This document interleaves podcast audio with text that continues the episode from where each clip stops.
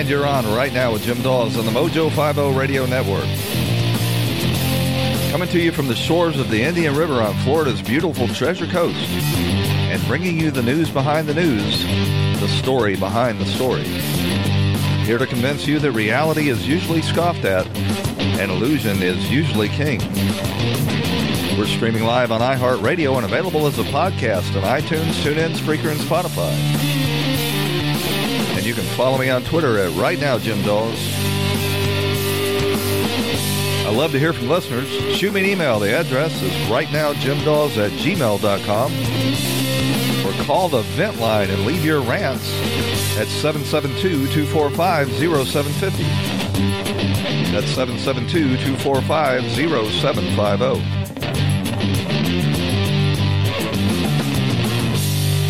Well, it just doesn't get much better than last night's Democrat debate out in Las Vegas. I mean, you talk about the fusion of a reality show and comedy. Oh, my God, that was great. Little Mike Bloomberg, Mini Mike, finally made his debut after spending $425 million on these 30-second ads that he's just carpet-bombed network TV with. And he had catapulted himself without ever having appeared on a debate stage, without ever having come out and asked for anybody's vote, without ever having appeared on a ballot. He had catapulted himself into second place behind Commie Bernie. He had leapfrogged old Joe Biden, who's still trying to figure out what the hell happened, and put himself in second place. So last night, he finally made an appearance on the debate stage, and everything that Donald Trump predicted came true. Oh, my God. Bloomberg has no personality at all, no presence at all, no, whatever it is that allows you to be charismatic. Michael Bloomberg has none of it. There is none of that. And so after, watching all these debates that have been segregated over there to the left-wing media and just seeing softballs tossed at these candidates, and these candidates handled each other with kid gloves, finally, last night they took the gloves off. There weren't any harder questions from the moderators, but the candidates, there were six of them up there, really took the gloves off and not only went after Michael Bloomberg, but took out after each other a little bit as well. Bloomberg did not get his box. Amy Klobuchar, in fact, was standing on a box, but Mini Mike didn't get his box. He was standing there next to Elizabeth Warren, and he's shorter than Elizabeth Warren. And just his head just barely cleared the podium. Well, that being a bit of an exaggeration, but for all the world, what this reminded me of, after this big buildup and this huge letdown, after actually seeing Bloomberg, was that scene from Spaceballs, the spoof, the Mel Brooks spoof of Star Wars. It's called Spaceballs, where Darth Vader made his appearance, and you're expecting him to be this ominous character, and then he takes his helmet off. I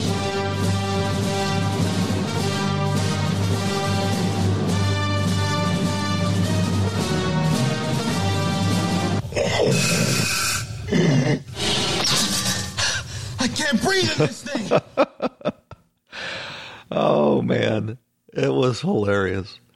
So Bloomberg finally got up there. I don't know how they determined where his position is, because up until now they've determined the position by the ranking in the polls, and they had Bloomberg pushed all the way off to the left side of the stage there, where he looked for all the world like Tattoo on Fantasy Island. I guess I'm mixing up my metaphors now. But Bloomberg stepped into a buzzsaw, and Elizabeth Warren started off the night going after old Bloomberg.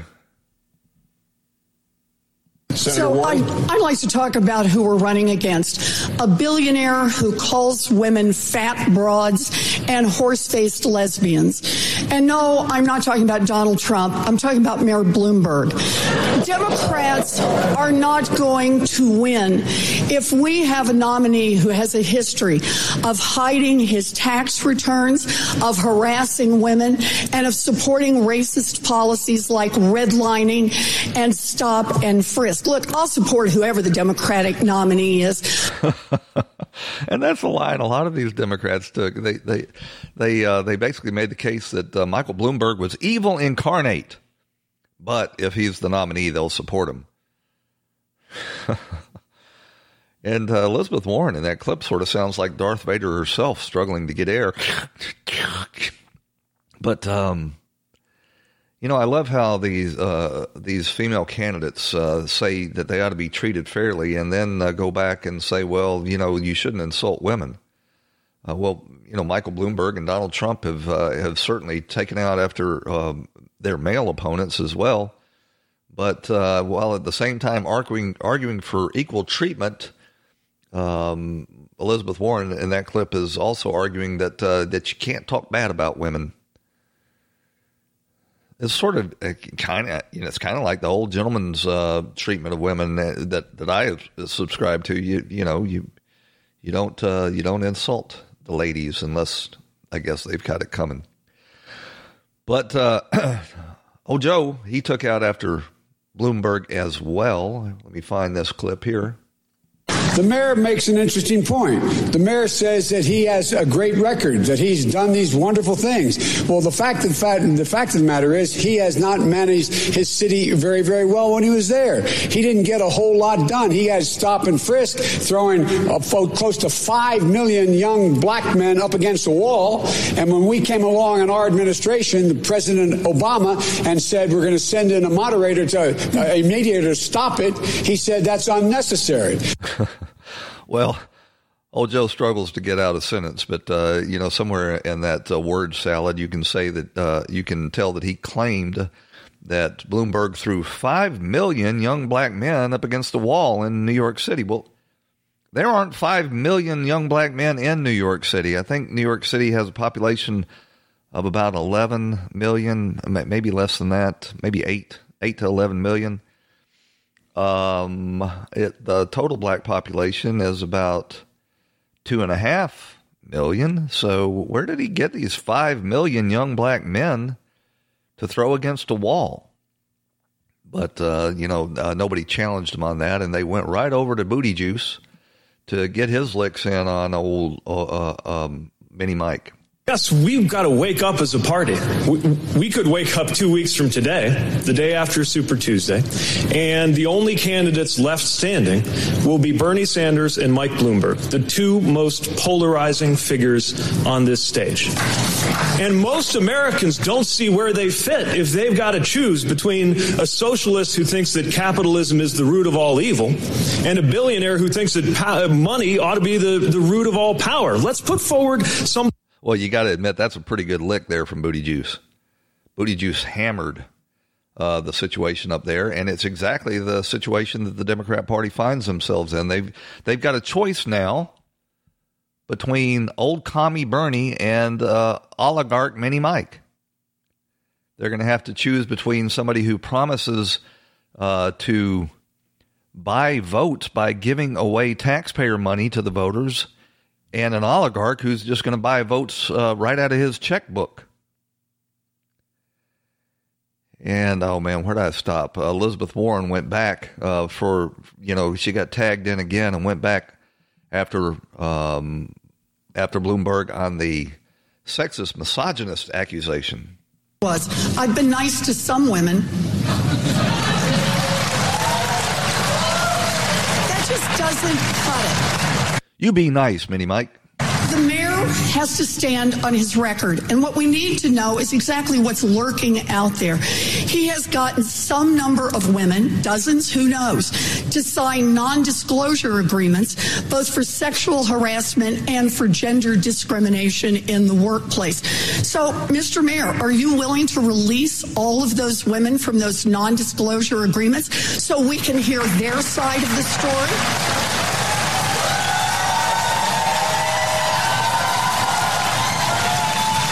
We have a very few non-disclosure agreements. How many is that? Let me finish.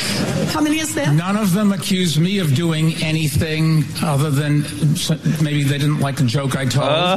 And let me just... Oh, man, he looked like a deer caught in the headlights. Absolutely just got decimated last night. They, the Democrat candidates got into it with each other, too, and we'll get to that after this this brief commercial announcement. I want you to run over to americafirstradio.shop. That's americafirstradio.shop. Check out these T-shirts we've got on there. Failure to Prep is prepping to fail, and a country boy can survive. Got a fantastic professional knife sharpening kit that will put a perfect edge on your blades each and every time. And, of course, you can get your banana bag oral solution to treat dehydration or prevent dehydration, to treat medical conditions or exhaustion or a hangover. Run on over to americafirstradio.shop today and get yourself some of these great products. So at one point, you know, they were asking a lot of these candidates that were saying that, yes, Bloomberg is evil. He's awful. He's an oligarch. He's going to destroy the party. But, oh, by the way, if he gets the nomination, I'll support him. And a moderator asked, well, you know, do you think that the candidate that goes into the Milwaukee convention with the most delegates should win? And... well, I'll just play you a clip of that happening and the responses. With the most delegates at the end of this primary season, be the nominee, even if they are short of a majority. Senator Sanders, I'm going to let you go last here because I know your view on this. So instead, I will start with you, Mayor Bloomberg. Whatever the rules of the Democratic Party are, they should be followed. And if they have a process, which I believe they do, so that everybody else, everybody can. So you want the convention to work its will? Yes. Senator Warren. But a convention working its will means that people have the delegates that are pledged to them, and they keep those delegates until they come to the convention. All of the people. All righty. Vice President Biden? Play by the rules. Yes or no? Leading person with the delegates, should they be the nominee or not? No, let the process work its way out. Mayor Buttigieg? Not necessarily. Not to listen. Senator Klobuchar? Let the process work. Senator Sanders? Well, the process includes 500 superdelegates on the second ballot. So I think that the will of the people should go down. Yes. Thank you, guys. Only Bernie Sanders believes that the ones with the most delegates going into Milwaukee thinks they should get the nomination. All of the rest of the candidates believes that they got to keep Bernie down below a majority going into Milwaukee, and then they'll bring the super delegates, the insiders, the Democrat establishment off of the sidelines, and then they'll pick the nominee. And in going into last night's debate, it was widely speculated that the candidate that they would choose would be old Mini Mike himself, because he's got the checkbook to go after Donald Trump. But after last night's, just disastrous performance by Mini Mike, you got to wonder if the Democrats would be stupid enough to do that. I guess Mini Mike has got enough money that he can buy enough of these superdelegates off by supporting their reelection campaigns or their favorite PACs or whatever. But if they do, they will almost certainly be committing suicide. You thought that Donald Trump would take old Joe Biden apart in a debate. It would be a pure bloodbath what Donald Trump would do to Mini Mike Bloomberg. Where's this other clip?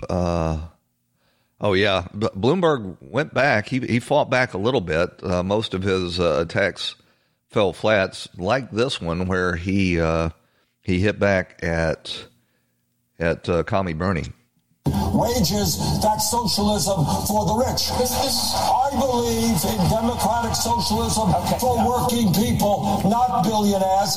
Health care for all, educational opportunities for all. Senator, thank you. Mayor Bloomberg, the question was about socialism. What a wonderful country we have. The best known socialist in the country happens to be a millionaire with three houses. What I miss here? Well, you'll miss. See. He just got a giant groan out of the room. Nobody in the attending the debate last night was there to support Bloomberg. But Bloomberg focused his fire pretty much on the leader because, he's there to displace Commie Bernie. And here is another example of his attacks. Machine. I want workers to be able to sit on corporate boards as well, so they can have some say of what happens to their lives. Mayor Bloomberg, you own a large company. Would you support what Senator Sanders is proposing?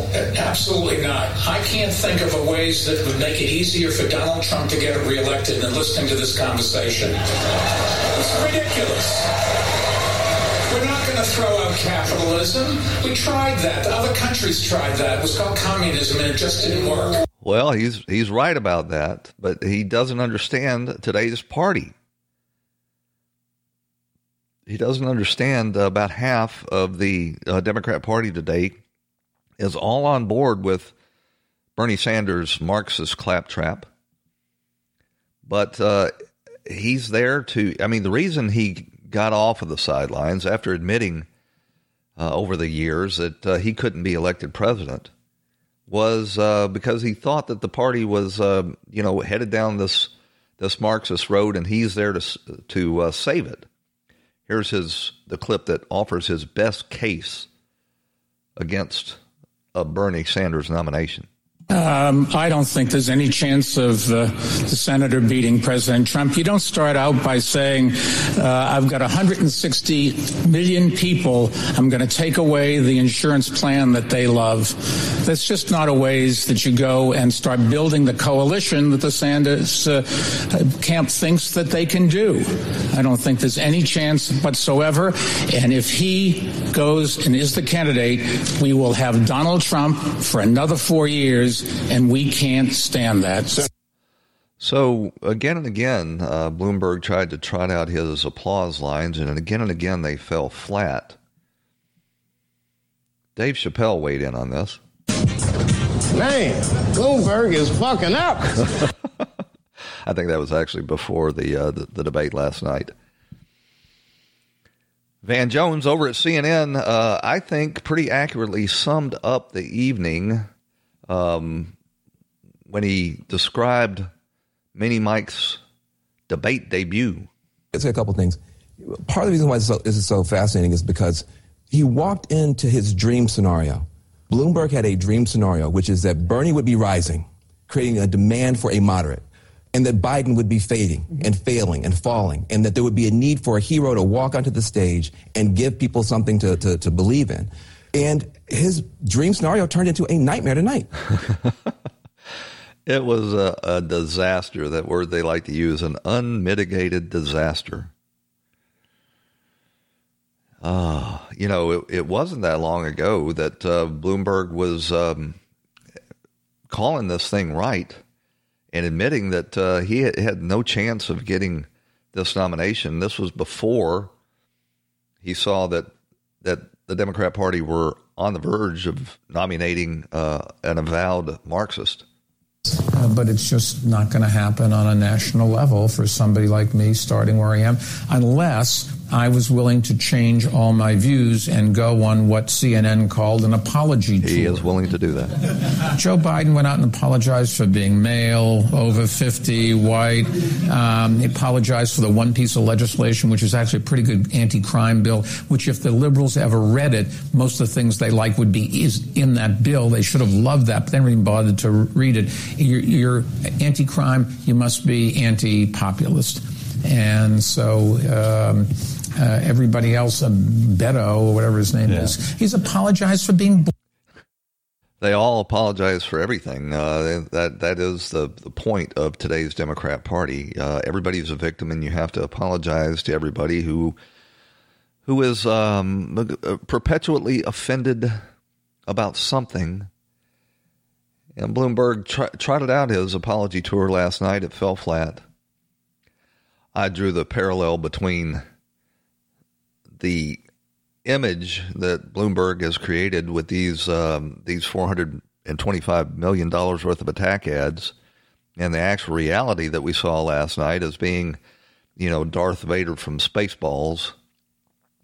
Brett Baer drew in another analogy that rang true as well. Senator. Oh, that's not the clip. Here we go.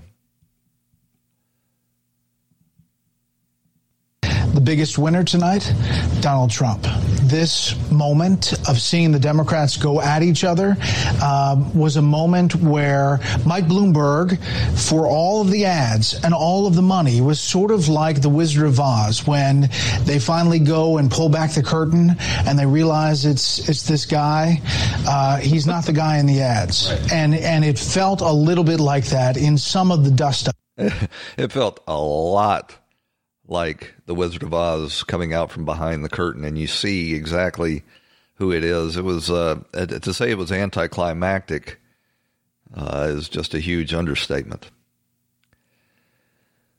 But as I said, the Democrats finally got around to going after each other, and here's a clip of old Joe Biden attacking Commie Bernie for something regarding immigration. They're all trying to say, you know, that they would be the most open on immigration. They're going to tear down the wall. They're going to open the borders. They're going to give amnesty to everybody. They're going to give free health care. There's just not enough that the Democrat candidates can do to promise that we're going to destroy this country through unlimited illegal immigration. Senator Biden, you have 1 minute. Look, I'm running because so many people are being left behind. And lastly, I think it's important that on day one, we deal with sending an immigration bill to the desk. The only person in here has the worst record on immigration is Bernie, because Bernie voted against the 2007 bill. Right. Had, thank in you, fact, that you. Immigration bill passed, thank there would you, be Mr. 10, 6 million members would be now American citizens. All right. Senator Sanders, you have 1 minute for your closing round. Unfortunately, LULAC, among other groups, Latino groups, saw that bill having provisions akin to slavery, Joe. But the bottom line is LULAC. He's quoting LULAC there, a radical Reconquista organization that thinks Mexico ought to take back the southwest of this country, California, Texas, Arizona, New Mexico, and Colorado. You got Bernie Sanders, Commie Bernie up there, quoting his LULAC support of his candidacy. And Joe Biden slips. He says, the only person up here that's worse on immigration than me is Bernie Sanders. Well, Bernie Sanders used to be an old line labor guy, and labor has always, up until they traded their dues-paying members for an illegal alien membership, organized labor has always been against unfettered immigration because it destroys their memberships' negotiating leverage. You got an unlimited supply of cheap labor. You don't have any leverage at the bargaining table if you're representing labor. I'm running out of time, and I'm going to have to come back from the break and cover some of the other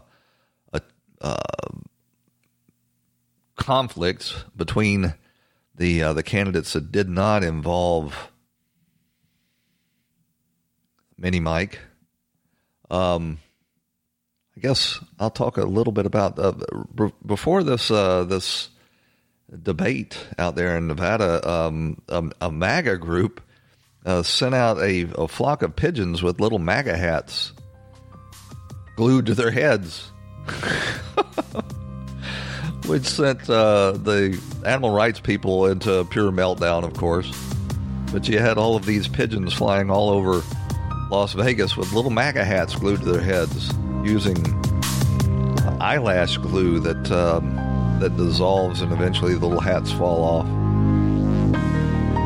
We got to run out to a break, and when we come back, We'll take a look at just a little bit more from the debates, then we'll get on to Trump's rally, Roger Stone's upcoming sentencing, and the new Assange revelations right after these messages.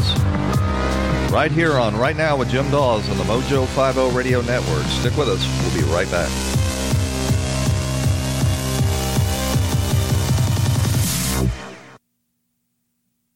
When the weather outside is frightful, the Hyundai Santa Fe is, delightful. Because it's got available H-Track all-wheel drive to make being out together better.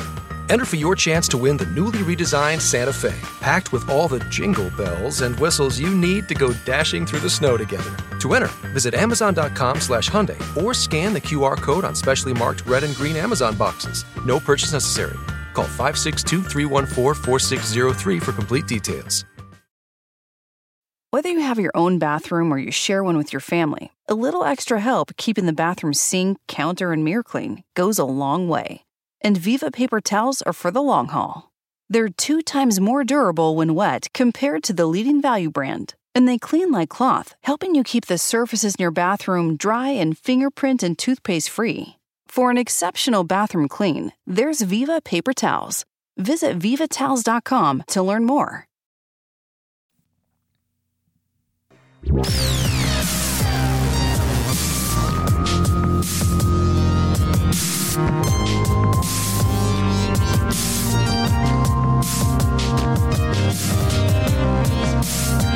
you're back on Right Now with Jim Dawes, right here on the Mojo 5-0 Radio Network. Your daily journal of news, politics, and culture from an American nationalist perspective. So I don't see how it gets any better. I don't see how, if you're interested in politics and politics just doesn't repulse you, that it gets any more entertaining than what we saw last night in Las Vegas. You have got, for the last 3 years, the Democrats just stewing in their Trump derangement syndrome, and now they're faced with a situation where they've created a Frankenstein monster in the form of Marxist Bernie Sanders, who controls the most energized and mobilized part of the Democrat base. And for all the world, you know, they're trying to get to the left of each other and get closer to Bernie Sanders, thinking that maybe they can, you know, bleed off some of his support. And now comes mini Mike Bloomberg with his $60 billion checkbook, and he comes up there, and now they're all just embarrassing themselves by saying, well, this guy is against everything that we have been telling you for the last 3 years we stand for. We're against billionaires, and we're against capitalism, and we're against free enterprise, and Mini Mike is, evil incarnate. But if he gets the nomination, we'll vote for him. And finally, at last night's debate, the candidates started going after each other. I'm not going to belabor this point too much because we've talked enough about it. But I do want to play for you this little exchange between Amy Klobuchar and Alfred E. Newman Booty Juice, where Amy's getting attacked or getting criticized for not knowing the name of the president of Mexico, which she most certainly should be criticized for. It's almost absurd that a sitting U.S. senator doesn't know the name of the president of the nation on our southern border that is the source of so many of our problems. And also, by the way, our second largest trading partner. So she gets asked about it by this this Latina journalist who's there, I guess, representing the interests of Mexico. Senator Klobuchar, you're running on your Washington experience, but last week in a Telemundo interview, you could not name the president of Mexico or discuss any of his policies. Last night, you defended yourself saying, quote, this isn't Jeopardy.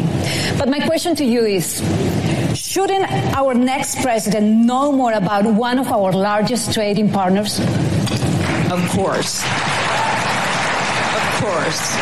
And I don't think that momentary forgetfulness actually reflects what I know about Mexico and how much I care about it. And then she goes down to cite the name of President López Obrador, but she has to look down on her cue card to make sure she gets it right. And then she goes on to mispronounce his name.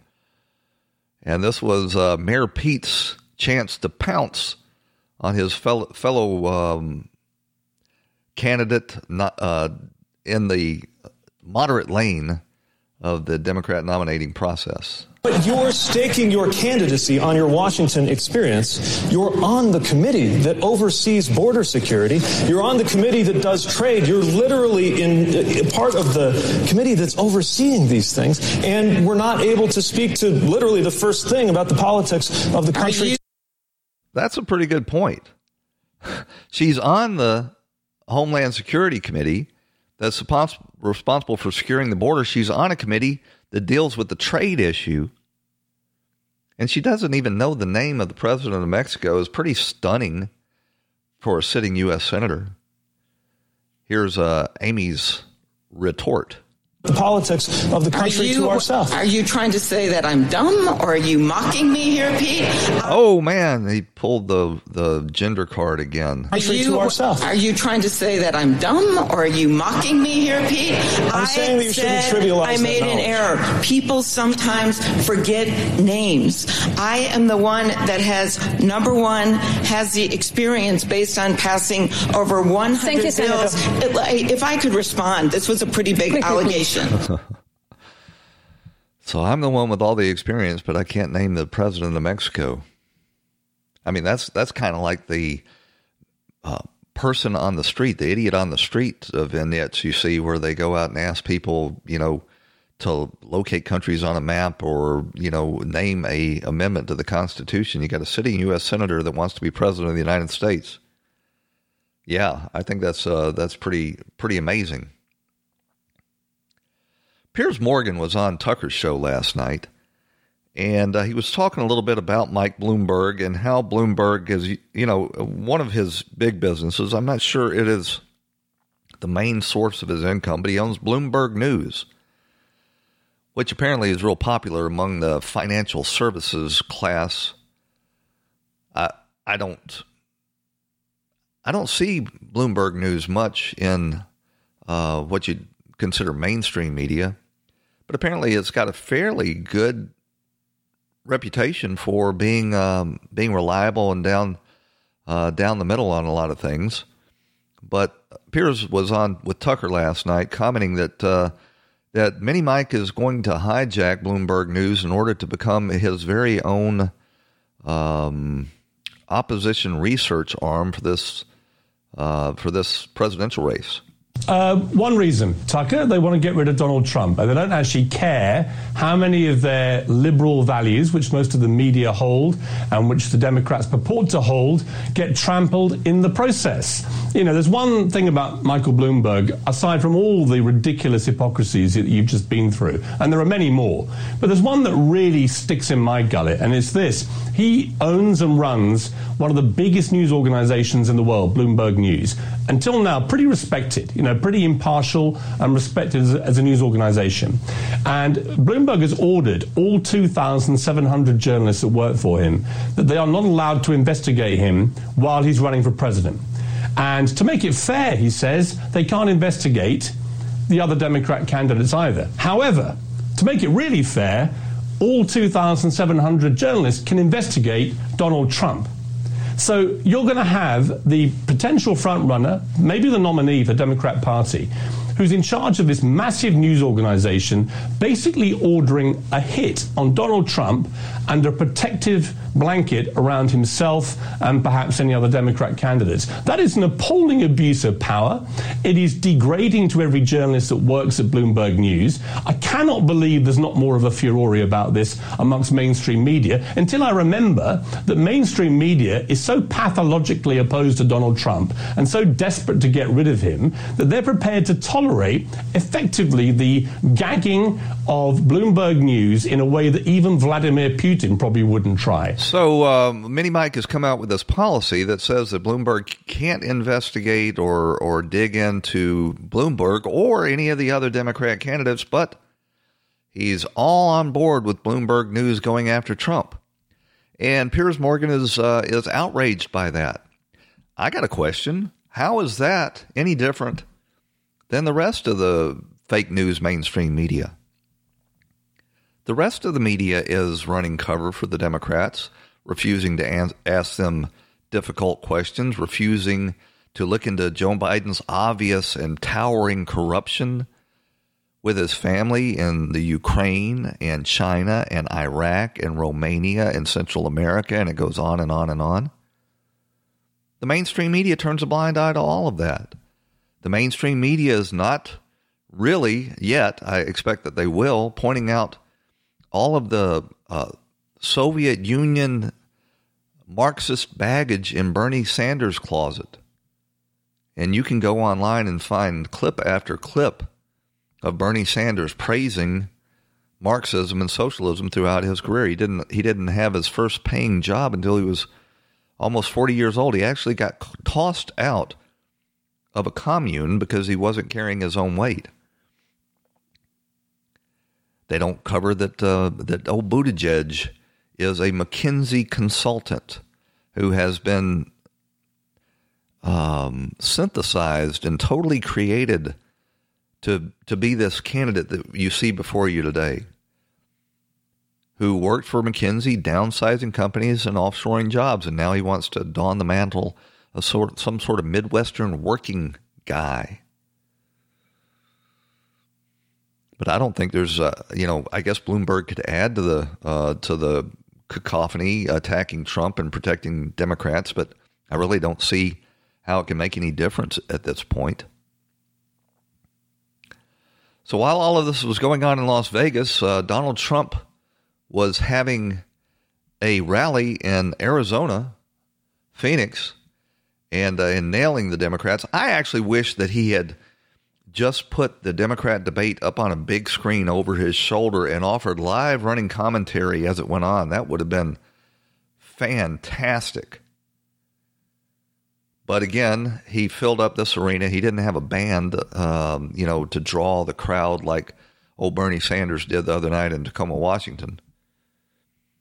But he filled it up there in Phoenix. And I think he's going to have another one of these big rallies on Saturday when the Democrats have their caucuses in Nevada. I think he's going to come into Las Vegas and hold another one of these Trump rallies. I got a couple of clips for you from Trump's rally in Arizona last night, where he is, I think, just accurately describing what's going on with these Democrat primaries. Washington Democrats have never been more extreme, taking cues from crazy Bernie Sanders. How's he doing tonight? 132 congressional Democrats have signed up for Bernie's healthcare takeover of the world. Think of this. 180 million Americans are going to lose healthcare coverage under this plan. So Trump is sort of torn between, tearing down Bernie Sanders and also pointing out that the Democrats are fully intending to screw Bernie Sanders out of this nomination again and cultivating the conflict in the Democrats. Actually, Trump talks very sympathetically about old crazy Bernie. I think it's clear that he wants this fight to shape up in the Democrat primaries between this billionaire oligarch in the form of Mini Mike and this communist, Marxist extremist. Here he is from last night's rally predicting what is going to happen to old commie Bernie. The DNC is going to take it away from Bernie again, and that's okay because we don't care who the hell it is. We're going to win. We have to. I, I don't even know how to pick who would be the weakest candidate of the Democrats out of this field. Would it be mini Mike Bloomberg and his deficit of personality and his just total lack of anything to appeal to the broad midsection of this country? Would it be communist Bernie Sanders and his long history of making statements in support of the Soviet Union and other Marxist movements around the world? Would it be old Joe Biden, who can't seem to string together a sentence? I mean, it is a feast over there on who would be the weakest candidate. I guess the strongest candidate. Who would be the strongest candidate? I don't think that it's Booty Juice, because he's not going to be able to mobilize the biggest voting bloc of the Democrats, and that's black voters. I'm continually amazed that nobody ever points out that the black people that the Democrats hold forward as our virtuous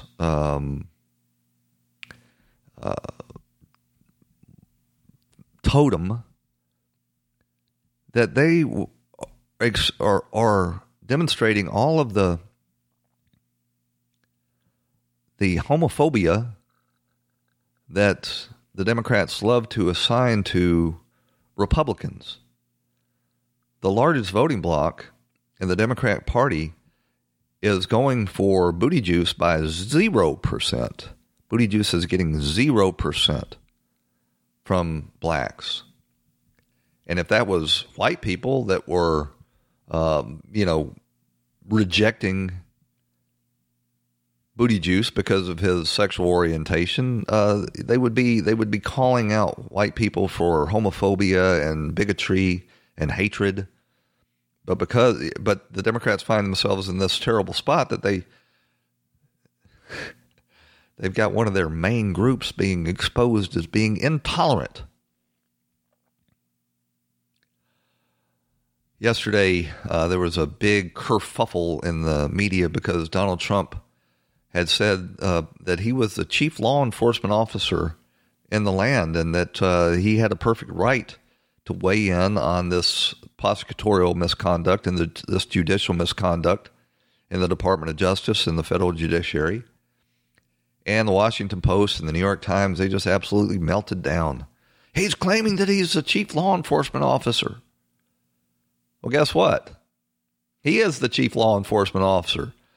The president is head of the executive branch that runs the Department of Justice and the FBI and all the other federal law enforcement agencies, and Trump sits at the top of that. And he can make decisions. As a matter of fact, he's responsible to make decisions to make sure that the laws are faithfully executed and that people get equal justice under the law. And I think the president is getting prepared to issue some pardons to some of the people caught up in this Russiagate hoax, starting probably with Roger Stone. Well, maybe he'll start with General Flynn, who has obviously been abused and his life wrecked because of this overzealous prosecution by Mueller's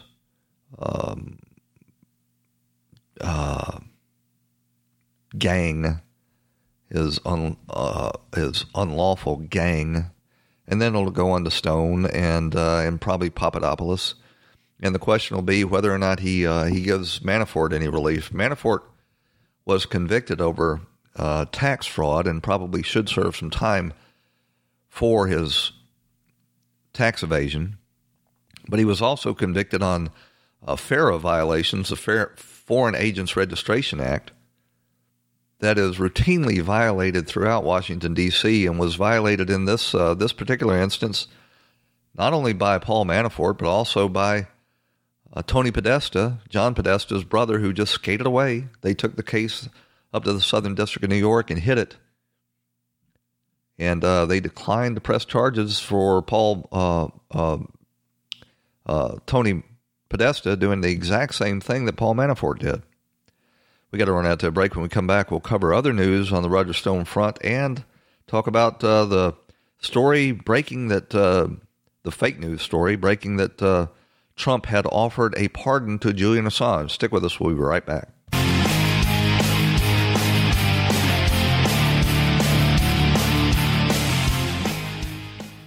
If you're trying to quit drinking or doing too many drugs, listen to me. You don't know me and we'll never meet. I had a problem like you once. I drank and used to party a little too much till it got out of control and almost ruined my life. I realized I needed help to fix my problem before it totally destroyed me. If you've tried to fix your drinking and drug problem and you know you can't do it alone, you need to call the National Treatment Advisors. They'll immerse you into a 30-day program to replace your old habits with new habits and totally change your life. And if you have PPO private health insurance, the entire program may be covered. Fix your problem right now before it gets any worse. Get clean. Call now and learn more. 800-957-6209. 800-957-6209. 800-957-6209. That's 800-957-6209.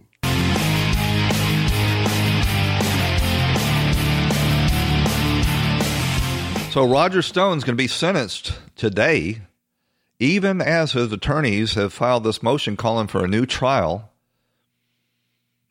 And this is just a huge illustration of the bias of Amy Berman Jackson that's going to sentence Roger Stone. There's absolutely no reason to move forward with the sentencing while this motion for a new trial is pending, other than to try to prejudice any future jury against Roger Stone. Stone's attorneys have called for this new trial because the forewoman of the jury, who revealed her own identity in social media, was just loaded up with political bias. She had made posts against Roger Stone, not only before the trial, but during the trial. Her name is Tomika Hart, and she's a lawyer herself and former Democrat candidate. She is on record saying that Roger Stone ought to go to jail before the trial.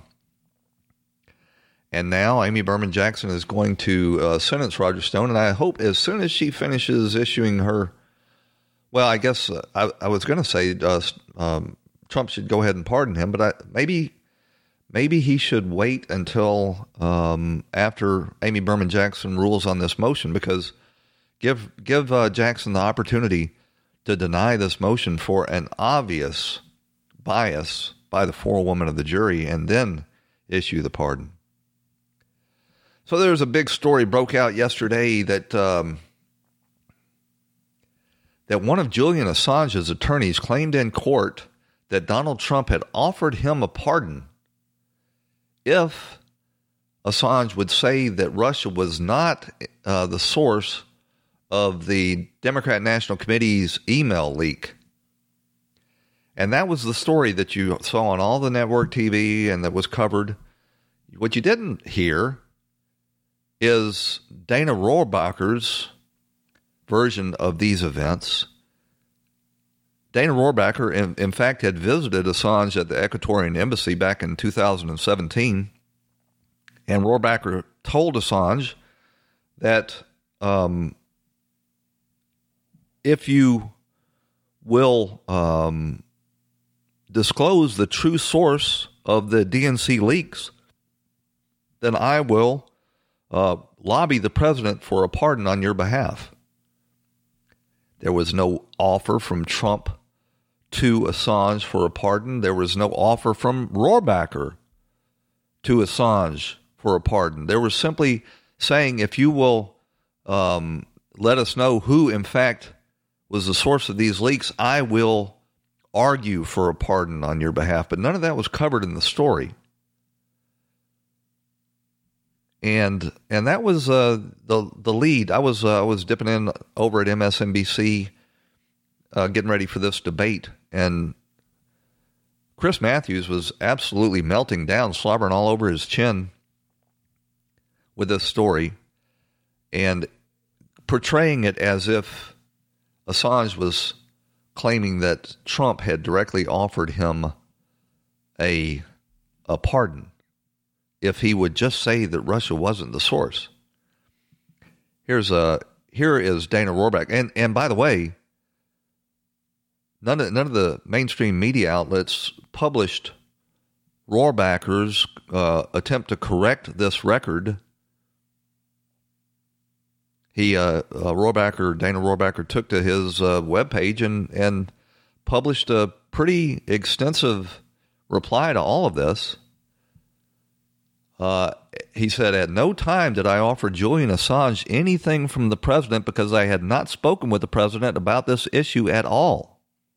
However, when speaking with Assange, I told him that if he could provide me information and evidence about who actually gave him the DNC emails," you have to remember that Assange has said repeatedly that Russia was not the source of these emails, "I would then call for President Trump to pardon him. At no time did I offer a deal made by the president, nor did I say I was representing the president." Now that would have been pretty easy to include in your coverage of this. The mainstream media excluded that because they were desperate to try to smear Trump. And now this morning, when they actually are getting around to Rohrbacher's response, they're focusing on the fact that Rohrbacher pointed out that to this day, nobody has ever investigated who really killed Seth Rich. And their response, their headlines from Rohrbacher's response to their story about Julian Assange claiming that he was offered a pardon was that Rohrbacher was out there spreading conspiracy theories about the murder of Seth Rich, because he pointed out that to this day nobody has ever investigated whether or not Seth Rich was in fact the source of the DNC email leaks. Toward the end of his written statement, Rohrbacher said, "Even though I wasn't successful in getting this message through to the president," talking about the possibility of pardoning Assange, he goes on to say, "Finally, we are all still holding our breath, waiting for an honest investigation into the murder of Seth Rich." There was one line there. "Finally, we are all holding our breath, waiting for an honest investigation into the murder of Seth Rich." That was the headline. Dana Rohrbacher spreads unfounded conspiracy theories about the murder of Seth Rich, because that's their tactic. If you ever mention anything that is liable to tear the cover off of all of the Democrats' cover-ups of their wrongdoing, they immediately attack you as a conspiracy theorist and claim that anything that you say is unfounded and is without any truth to it. And they claim it's been looked into. Well, it hasn't been looked into. The mainstream media never sent investigators over to Ukraine to get to the bottom of the Biden corruption in Ukraine. They never showed any interest into who, in fact, murdered Seth Rich and whether or not Seth Rich was the source of the DNC leaks, which he almost certainly is. They just attack you. Here's, let's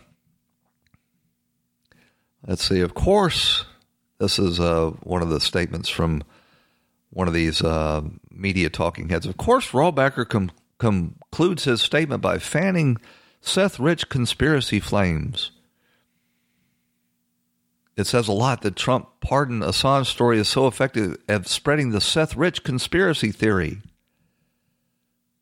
They've never shown any interest into finding out who really killed Seth Rich, because that would be completely contrary to their whole